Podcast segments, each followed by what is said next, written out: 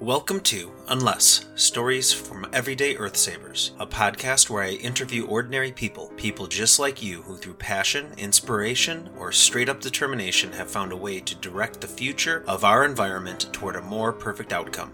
Through their words, I hope to inspire you, the listener, to learn, to grow, or to make a change, no matter how small. Your actions have the power to shape our future, because, in the great words of Dr. Seuss, unless someone like you cares a whole awful lot, nothing is going to get better. It's not. Now, on to today's story. For those of you listening in real time, I am back. I have not pod faded. I have two more episodes in the editing stages to be released over the next week or so, and I hope to be on a bi weekly schedule shortly.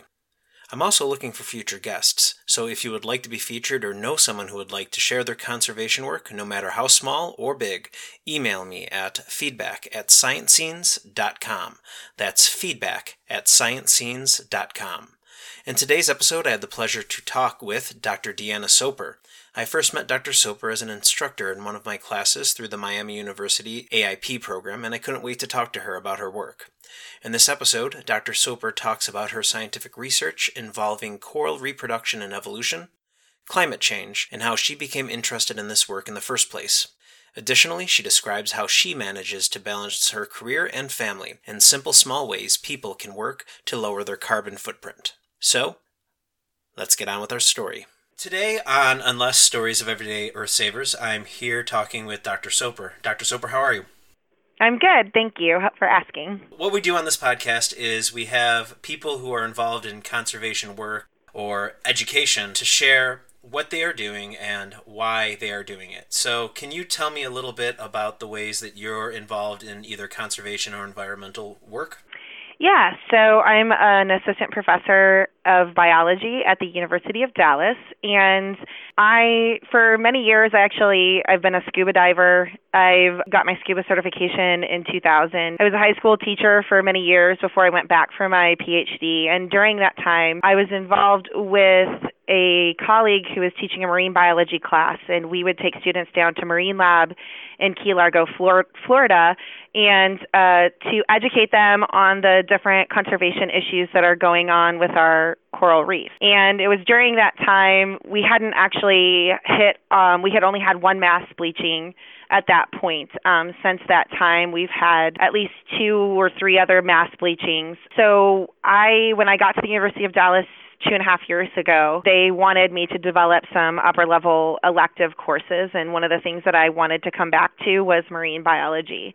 My PhD was actually in a freshwater snail from New Zealand, and my area of expertise is in the evolution of reproduction. But I really felt a serious tie and draw to wanting to educate our students about the negative impacts of increased CO2 and global climate change. And one of the ecosystems that has been hardest hit is, of course, the coral reef ecosystems, and we're seeing lots of alterations in the marine environment. And so I developed the marine biology class a year ago was the first time that it was taught in spring of 2018 and i happened to be going down to visit i have an aunt and uncle that live in the florida keys. My uncle is bill becker. He's actually the us one news radio uh, host in in the florida keys. And he happened to know the at the time the director uh, of Mote marine lab station, um, the field station there in Summerland Key, Dr. David Vaughan. And so he introduced me to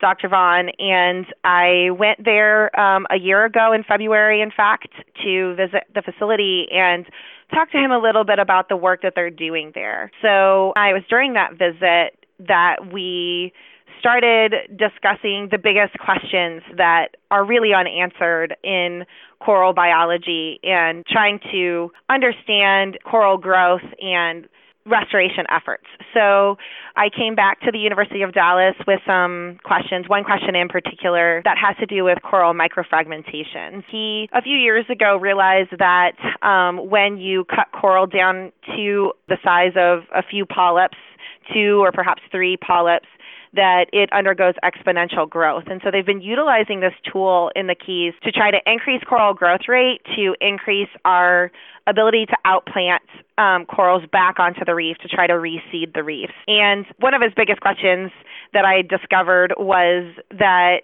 how is this happening genetically? We don't understand at the genetic level what's going on, what's triggering these cells to undergo rapid growth. And so I I took that question back to the University of Dallas, and I'm collaborating with one of my colleagues here in the department, Dr. Drew Stenesen, who is a geneticist. And so we started discussing what are some of the genetic pathways that we might want to investigate. And so we are now currently investigating the hippo growth pathway, um, which is highly conserved across species. And he had known about it because he's actually a Drosophila geneticist or a fruit fly geneticist. So although most of his work has been in fruit flies, he has done some work in the hippo growth pathway and said this this might be a good pathway to investigate. And so that is how we have started to answer some basic biologic questions about coral growth. And hopefully, eventually, we'll be able to utilize this information in an applicative sort of way that could actually bring practical practical solutions to trying to reseed the reef. So that's really the biggest goal is trying to figure out how coral grows the way that it does, um, why it grows at this exponential rate, and then utilizing that information to develop a more practical application. The coral reefs are not in good shape due to climate change, human encroachment, and, and a lot of different different issues going on there. And so uh, you're saying that there is, is some sort of micro fragmentation process with the, the polyps. Can you explain? Yeah. A, what a polyp is, and then what, yeah. what do you mean by micro fragmentation? Yeah, sure. Um, so we have lost 50% of the world's coral reefs in the last 30 years, primarily due to increasing global temperatures, which are the result of an increase in CO2 in our atmosphere, which is also acidifying the oceans.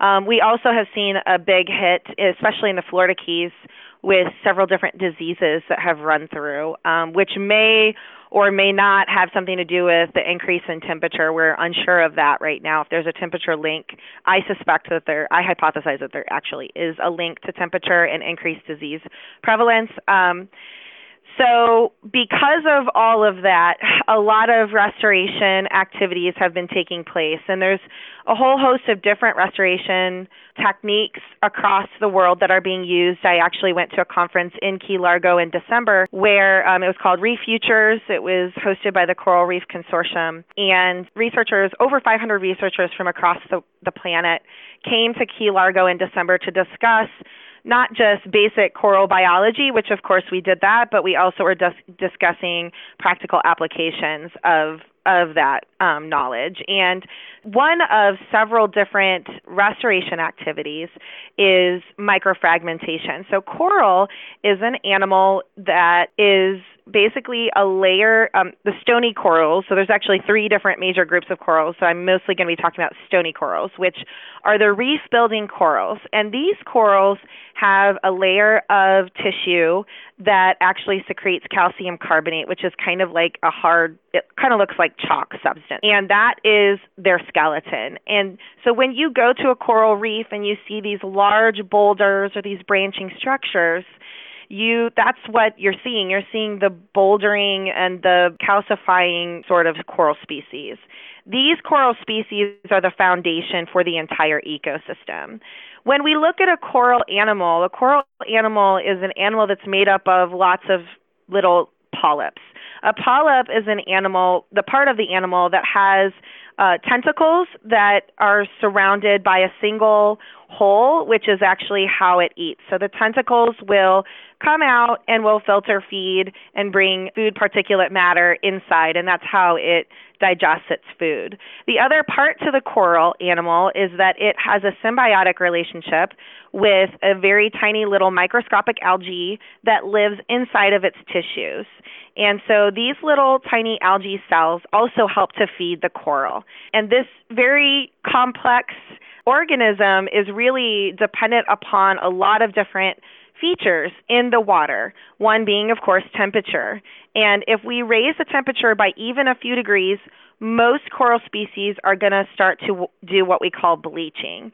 Bleaching is when you uh, the coral actually releases its algae, and when it undergoes stress, it effectively kicks out these little algae cells that are usually there to help it, but it actually has to divert a lot of its its energy and resources to its immune function and protecting itself. So as a result, it starts to bleach. And if the coral um, if the conditions don't go back to normal and the coral is no longer stressed, within a certain amount of time, the coral animal will die. So bleaching is usually an indication that the coral is so stressed it's on the verge of dying. So we've seen that across the world, over 50%. We've lost over 50% of our, our reefs. I've been diving the Florida Keys for 18 years, and this past December, I was diving on a reef that I've dove since 2000, and it was very sad because there was lots of disease. There's lots of corals that you can just tell whole boulders where the soft tissue is gone, and it's just the skeleton that's left. Um, and so Dr. David Vaughan in Mote at Mote Marine Laboratory actually, it's a really interesting story that he that he told me. He said that he had these corals, a species called Acropora palmata, which is an elkhorn coral. It's a branching coral, so it has these really big branches that almost look like elkhorn um, horns, the males, the stags that have the big horns on top of their head. So that's why they call it elkhorn coral. And he had that in a tank, and he went to go move the this piece of coral and unbeknownst to him this three year old piece of coral actually had attached to the bottom of the tank.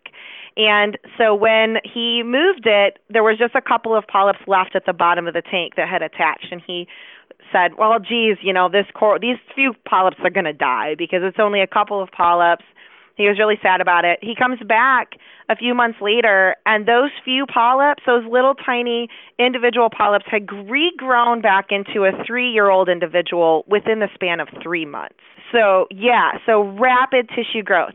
So, it was that little event that actually led him to say, well, what if we take, you know, a larger piece of coral and we fragment it down to a couple of polyps, which are usually somewhere on the order uh, a couple of polyps. Their fragmenting size is anywhere from uh, around two two centimeters which is a little bit less than an inch. So really really small pieces. And so he started an operation in uh, Summerland Key where they actually take large pieces of coral they fragment it up I don't know where they're at today, but I know in a year ago they were at over 30,000 um, microfragmented pieces, and I know that that number is just growing and growing. Um, and then what they do is they track the development. They look for signs. Every coral animal has a different genetic background, just like we do. I have my own set of genes, you have your own set of genes. And so coral animals are exactly the same. And some of them are more resistant to increased temperatures and decreased pH and more acidic conditions than others. And so what they do is they take them and they track the different genetic backgrounds of different individuals to see who's doing really good and who's doing not so great in these conditions that we would predict in the future 50 years from now, 100 years from now. And then they grow those up and they put them back out onto the reef. So we're reseeding the reef with genetic backgrounds that we think are going to probably survive in the current conditions as well as what we predict for future conditions. Basically, that's what he's doing there. And then our work here at the University of Dallas is trying to understand the genetics behind why that rapid tissue growth actually occurs. Cool. So basically, he's doing um, artificial selection to to speed up the process of evolution, so that the, these populations can change faster than climate change, and hopefully doesn't cause an extinction of these groups. Is that is that kind of in line with what? Well, absolutely. Yeah, we're trying to um, see if there's some way that we can just kind of help these corals along um, and help these corals that we're putting back out onto the reef be corals that we know are going to be successful. And you use the term artificial selection. Actually, and I'm an evolutionary biologist, I had not heard this term previously to starting to work with the corals, but Dr. Ruth Gates, who we unfortunately lost at the end of last year due to cancer, she came up with the term assisted evolution. She was a professor at the University of Hawaii, and she has a phenomenal research group there. And they are basically assisting the process of evolution. So artificial selection kind of gives the connotation that we're tinkering and we're going in. If you think about like a basset hound, right? They have really long floppy ears and they have really floppy, um, short little stubby legs, and we've manipulated that highly to be what we wanted. Basset hounds were bred for hunting. Um, so they have short little legs and long ears to try and get those scents up into their nose better. Um, so that's not what we're trying to do with the corals. We're just trying to assist what's already present in nature and give it a little push, a little help, you know? And so, yeah, and that's exactly what we're trying to do. We're trying to give the coral a little bit of an advantage to try to be maintained so that we can try to mitigate or completely get rid of the possibility of extinction. Now that's that's a lofty goal. I'm not sure we'll get there, but um, it is the goal that we're trying to prevent the extinction of of the corals that are out there on the reefs right now. deep stuff. Always uh, cl- talking climate change, talking the bleaching of corals, always kind of uh, gets me a little bit.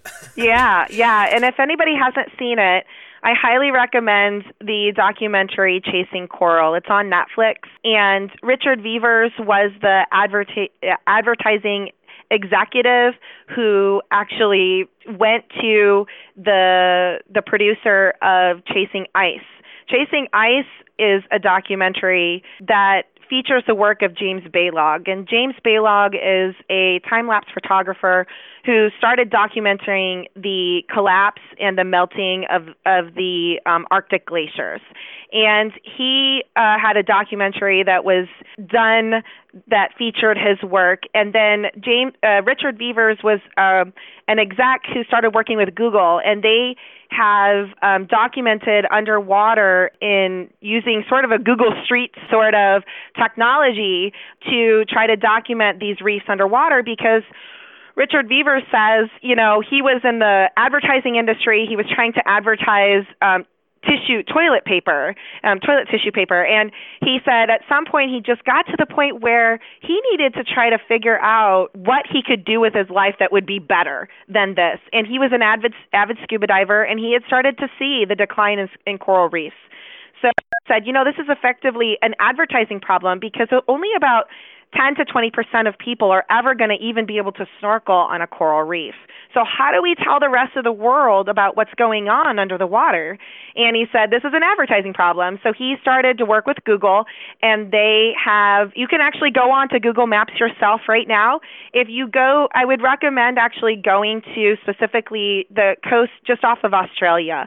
Lizard Island is a place that they have lots of footage of underwater, and you can take the little man that you would put onto the street and you see the street view, you can do the same thing in certain points in the water. And you basically are effectively diving under the ocean to see what's going on. And so he was on a plane and saw Chasing Ice and said, We need to make a documentary about the coral. And so he contacted the director and they started a partnership and they ended up filming uh, Chasing Coral. And so if anybody's really interested about the decline of coral reefs and the effect uh, that we're having as, as a species on the planet. Uh, that's an excellent documentary. I make my marine biology students all watch it. It's a required part of the course so I highly recommend it. Yeah, I'll definitely put it in the show notes, and I, have a feeling me and my daughter, who are off to school today, are going to be uh, checking that out. She loves nature documentaries, so I'll, I'll, definitely throw that on. Yes. That's kind of the thesis of this podcast is that I think that a lot of conservation biologists, a lot of biologists in general, we, we have a big marketing problem. We, we need everyone to take action, and we're not communicating our ideas well. We're not telling the stories of what is happening because people can't experience these directly. Like you're saying, only 10 to 20% of people are actually going to be down there seeing the coral. So how do we we make how do we reach that other 90 to 80 percent? And that's a marketing problem. That's an advertising problem. Right. So we need we need to start thinking a little bit more like marketers like advertisers. Yes absolutely. And so it is kind of unnatural for us as scientists. You know you you think about marketing and advertising and that's just a foreign concept to us. And many scientists do have problems using jargon even myself you know using the word microfragmentation or a coral polyp we can't assume that people that we're talking to actually know what we're talking about. So, yeah, and I highly recommend to anybody just going to their local aquarium. A lot of times they do have corals there that you can see. Like in Dallas, we have the Dallas World Aquarium, and I always take my students there so that they can see lots of different coral animals um, in live, real, in front of you. You know, although it's an aquarium, but maybe some people are scared to get out there in the middle of the ocean, and or they're not very strong swimmers, and so they never will get to the coral reef. So there are other ways to experience the coral reef too. Yeah, the whole thing that got me on my biology journey was my uncle just taking me to the, the Field Museum of Natural History in Chicago and yes. looking at the dinosaur bones and all the dioramas and just being curious about that. And so uh, that's so important is that we get out of our comfort zone a little bit and encourage people to visit these places to to, to engage because if you can't engage, you're not going to take action. Absolutely. So our museums and our aquariums do a great job of and, and our zoos too, trying to motivate conservation practices. So yeah, absolutely. And I love shout out to the Field Museum. I absolutely love the Field Museum. I went to the Field Museum myself and despite the fact that I live in Dallas, I am from Chicago and I do take my son to the Field Museum and he just last week was telling me about I want to go back and see Sue because the last time we were there they are actually building an entirely new exhibit just for her and he's like, I want to see the new exhibit. So this Christmas we're going back to Chicago. We certainly yeah, will go see You're Sue. gonna have to see the new uh the, the, the giant sauropod now. I think his name is yes. Max or Maximus. Yeah. Yes, yes. So we visited Maximus. Yes. So, speaking of engagement and motivation, I guess these next two questions kind of tie in together, so I'm just going to get them both out at the same time. How and why did you go from being a young Chicago child to being involved with this global issue with the coral reefs? Oh my gosh, yes, it's been a long journey. So I'll just tell everybody I'm 41 years old. so, um, you know, a lot of people see my picture and they say, You couldn't be 41. Yes, I'm 41. And I grew up, I was born in a south um, suburb of Chicago. I grew up mostly in northwest Indiana graduated from Crown Point High School, and I was most of my education was in Indiana. My undergraduate degree was from Trine University, which is a small private institution, and went back, taught at Crown Point High School for seven years before I went back to Indiana University in Bloomington to get my PhD in ecology, evolution, and behavior. When I graduated, I knew I wanted to be a professor. I knew I wanted to stay in academia. And of course, being an academic, though, a lot of times we have trouble finding jobs, even though I had a PhD. So we moved back to the Chicago area where my husband found a job, and I I um, adjuncted at Benedictine University as well as Lewis University. And then I had a short term postdoc at the University of Iowa for a while. And then I ended up getting a visiting assistant professorship up at Beloit College in Wisconsin. So I was still living in the Chicago area because my husband was working in Downers Grove. And it was really during this entire time that and a lot of people ask me like how did you come to study snail freshwater snails from New Zealand? Well, part of it was that when I was teaching in Northwest Indiana, I really loved evolution. We taught 6 weeks of evolution and it was just a huge love of mine.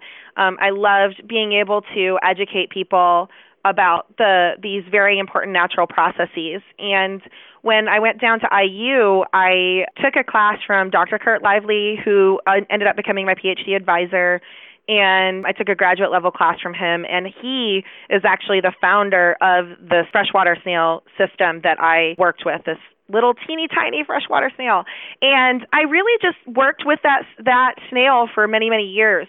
One of the things that we struggle with anybody almost anybody who works with the snail is that you know, I was looking into reproductive behaviors, and it's very difficult for the normal person to understand why somebody would dedicate so many years of their life to understanding mating behavior in a snail. And it's really hard to say this is important for theoretical reasons and connect that to people. So, really, my journey back to more of conservation work and, and the coral reef is because I want to feel like I'm making a difference, and I want that difference to actually be seen and be known a little bit more. You know, like I definitely want to, and I'm still continuing work with my snails, but there is some value, there's some intrinsic value to researching an endangered species and saying that the work that we're trying to do, even if it is that we're trying to understand the genetics of it, it might have an impact on the world and not just not just this organism, but an entire ecosystem that the entire world, not just humans, is dependent upon. So it really makes you feel like, yes, I'm, I'm spending this time and energy and money um, to doing something really, really great that's going to have this huge impact. So you're a mother, a wife, a professor, a teacher. You, you teach uh, not only at your university, but uh, through other universities like the AIP program. And mm-hmm. how, how do you do it all? Yeah, I've gotten asked that question a lot. Yeah, so I'm the mother of two children. I have a seven and a four year old, and I have a husband, and I'm very grateful that my mother has moved to Dallas and lives with us, in fact. So they are part of the reason why I'm able to do what I'm able to do. In fact, on Friday, I'm flying to Key West, and I'm going to teach a marine field ecology class there, and I'll be in the Keys for 10 days. And the only way that I'm able to do things like that is the support structure that I have with my husband and with my mom. Um, and of course, sometimes my students will step in and babysit as well. So um, when I was in Belize, uh, you know, I have a student that comes over. Um, when I was in the Florida Keys, I have a student that comes over and helps babysit. So definitely support is a big piece. And the other piece is really balance. So when you have so many things on your plate and you're trying to do research and you have students that you want to teach and you want to make this big impact, you really have to balance everything though. So last weekend I did a lot of work and I was grading on the couch on on Sunday, but this weekend I'm going to spend more time with the kids and so you kind of have to you have to look at your schedule and say, "All right, I need to balance this and make sure I reconnect in with my family." And we really do try each and every night to make it home. Now last night I made it home a little bit later than I should have and uh, missed dinner, but I try to make sure that I'm home for dinner, that I take my daughter to dance, that I take my to karate and I just try to prioritize that and I put it down. You know, you have to be able to kind of compartmentalize your life. And yes, I teach for um, the University of Dallas. There is only one other institution that I'm teaching for right now, um, and that's on a very, very part time basis the University um, of Miami uh, and of Ohio, Miami of Ohio, not in Miami, Florida, but in Miami. I've gotten that a uh. I've gotten that a million times. I know, right? Miami of Ohio not the University of Miami in Miami, yes. But I love teaching for Miami University and I love interacting with the graduate students because at the University of Dallas, we actually uh, have undergraduate students, which they are phenomenal, and I get some amazing work done because they are a very high caliber of students, so I'm able to get graduate level work sometimes out of them. But I really do enjoy connecting in with my graduate students online, and I'm hoping to teach again in collaboration with the Cleveland Metro Park Zoo uh, summer class. And I love working with graduate students because they're at a very different level and they themselves, like yourself, is making an impact on the world. So you kind of can amplify your impact when you work with graduate students. So that's why I like working with Miami. Our final question that I ask everybody everybody is, is contributing to these conservation efforts, uh, environmentalism in their own ways. But for somebody who is interested in helping, but maybe doesn't have the support that you have, or maybe doesn't have mm-hmm. the scheduling ability that you have. Basically, the average everyday person that wants to help but doesn't know exactly where they can start. What, what would you suggest to them? Yeah, um, there's so many things that people can do to really, even just little things to reduce our impact. And one of those things is reducing your CO2 footprint as much as possible. There's lots of CO2 footprint calculators online that you can use, and you can see what different factors go into it. You know, driving a hybrid vehicle, perhaps, or choosing to put solar panels on your house, or even if you don't have the money to do those things because those are a little bit more expensive, reducing your impact on plastic. So, for example, right now, I was going crazy this morning. I didn't have time to make myself a lunch. I went through the Starbucks drive-through, so of course, and and of course, I for I have a reusable cup, and I forgot it at home. But I actually keep a bamboo straw in my purse all the time. And so when I go to Starbucks, just even saying skip the straw, carrying a reusable straw with you is something you, can do. Another thing is um, one of the things that I've just recently learned about is microfibers and microplastics are a huge issue in the ocean. And so the clothes that you buy, trying to buy more cotton and organic type clothing as opposed to the synthetic Clothing is also important because when you wash your clothes, all of these little tiny microfibers come off of your clothes and your washing machine doesn't catch it because they're so small. And we're finding these microfibers inside the guts of animals like sea cucumbers and sea stars. And so it's really important to try to reduce those sorts of impacts. So I challenge everybody, any person, and in fact, I have this project that I have my um, marine biology students working on right now that I'm calling the Plastic Project. just for one day, take your phone and take a picture of every single plastic thing that you touch or use. And you'll be amazed. I'm making them actually take every single picture and put it on one PowerPoint slide because they're going to have to make their little picture so little because everybody is so dependent upon plastic. And I'm challenging them to actually just take one reusable plastic, not a lot, not everything, just one reusable plastic and replace it with something. And it might be the straw, it might be the plastic silverware, it might be something, anything that you reuse on a daily basis that's plastic, that's a, like a single use plastic, and try and replace it with something and just for one week and see how it goes. There's been times where I have brought my cup to Starbucks through the drive through and I see that they are actually pouring the coffee into a disposable cup. Then they pour that coffee into my reusable cup and throw the cup away. I'm like, that's not No, that's not why I brought my reusable right. cup to you. So, you know, and so, you know, just trying to get in there and even educate the drive through people, you know, like, well, if I'm coming through with a reusable cup, maybe we should use that instead of, you know, pouring it into this disposable cup and then just turning around and throwing it away. Um, so, but there are going to be barriers. So it's interesting to evaluate what are those barriers and then how are you going to overcome that? And eat, that answer is going to be different for everybody. So I just I challenge the average everyday person to go out and do my plastic project, even if you don't have a professor that's going to grade it. No, I, I, I, hear you. It's uh, I was talking with my first interview subject, uh, Sunny Nelson, over at uh, Lincoln Park Zoo, and uh, mm-hmm. we were talking about the same thing. Is that you know we are both of conservation-minded people, and plastics are just so ingrained in our everyday lives that we we use so much more than we need to, and we don't even think about it. Right. You, you know, my, my, wife is my um, kind of my uh, plastic policewoman. She's always telling me like, no, no, no, no, no. Use the reusable container for your sandwich. You don't know. We're not wasting right. plastic bags. So. Yes. yes, totally. It, it's it's just so crazy how once again going back to the advertiser marketing mindset, how mm-hmm. how much of our society has been just ingrained in that throw it away, use it, throw it away, buy more. Use it, throw it away, buy more. Buy more, yeah. And not only that, we're just throwing away money. I mean, it's crazy how much money we're wasting. Um, and I have had people literally, it's totally a cultural thing. You're completely right. I have had people when I say I don't, I don't need the straw. I don't need that disposable fork for my egg bites that I got from Starbucks. um, I don't need it. Then people will look at you like, what?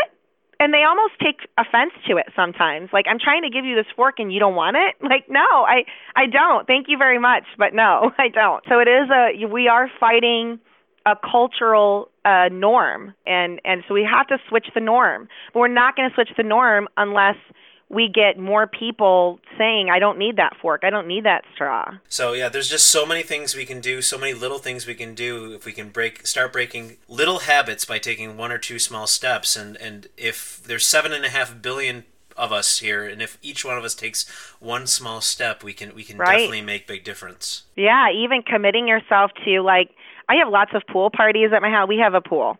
And I have lots of pool parties at my house and I'm looking at all this plastic silverware that I've bought you know this past fall I was and I was like this is ridiculous so I went on to Amazon you go on Amazon you can buy like bamboo silverware you can also buy disposable plates and stuff that have been made from byproduct of sugarcane so when they in the sugarcane industry they're going to harvest the sugarcane part and then a lot of the rest of the plant goes to waste. Well, instead, they're now taking some of that and they're actually making disposable silverware, they're making disposable plates.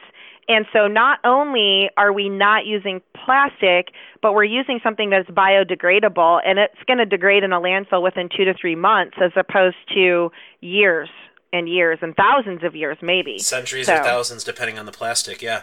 Yeah. Uh, I greatly appreciate. It. I'm sure, you, as we've talked about, you're you're a, a Jane of all trades. So um, I know I'm taking taking up a lot of your valuable time. I appreciate you greatly coming onto this podcast and, and telling your story. Uh, thank you for uh, for scheduling this with me. Yes, you're more than welcome. I'm always happy to spread the word. all right. Thank you.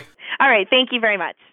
Thank you for listening to this episode of Unless Stories of Everyday Earth Savers. I hope you enjoyed our discussion today and learned something new, or at least gained appreciation for somebody's story. because everybody has a story. Before you leave, I want you to know that I cannot continue without you, the listener, so I thank you so much. If you have any idea for a future show or ways to improve, please drop me an email at feedback at sciencescenes.com. Unless is going to be a twice monthly show, but the first few episodes will be released at an accelerated pace. To make sure you don't miss a show, subscribe at Apple Podcasts or whatever podcatcher you use. Also, make sure to leave a review or comment wherever you downloaded this episode. Positive feedback and constructive criticism can help this podcast to become a better version of itself. So, until next time, take some action to make this world a better place, because without you, things won't get better. No, they will not. See you soon.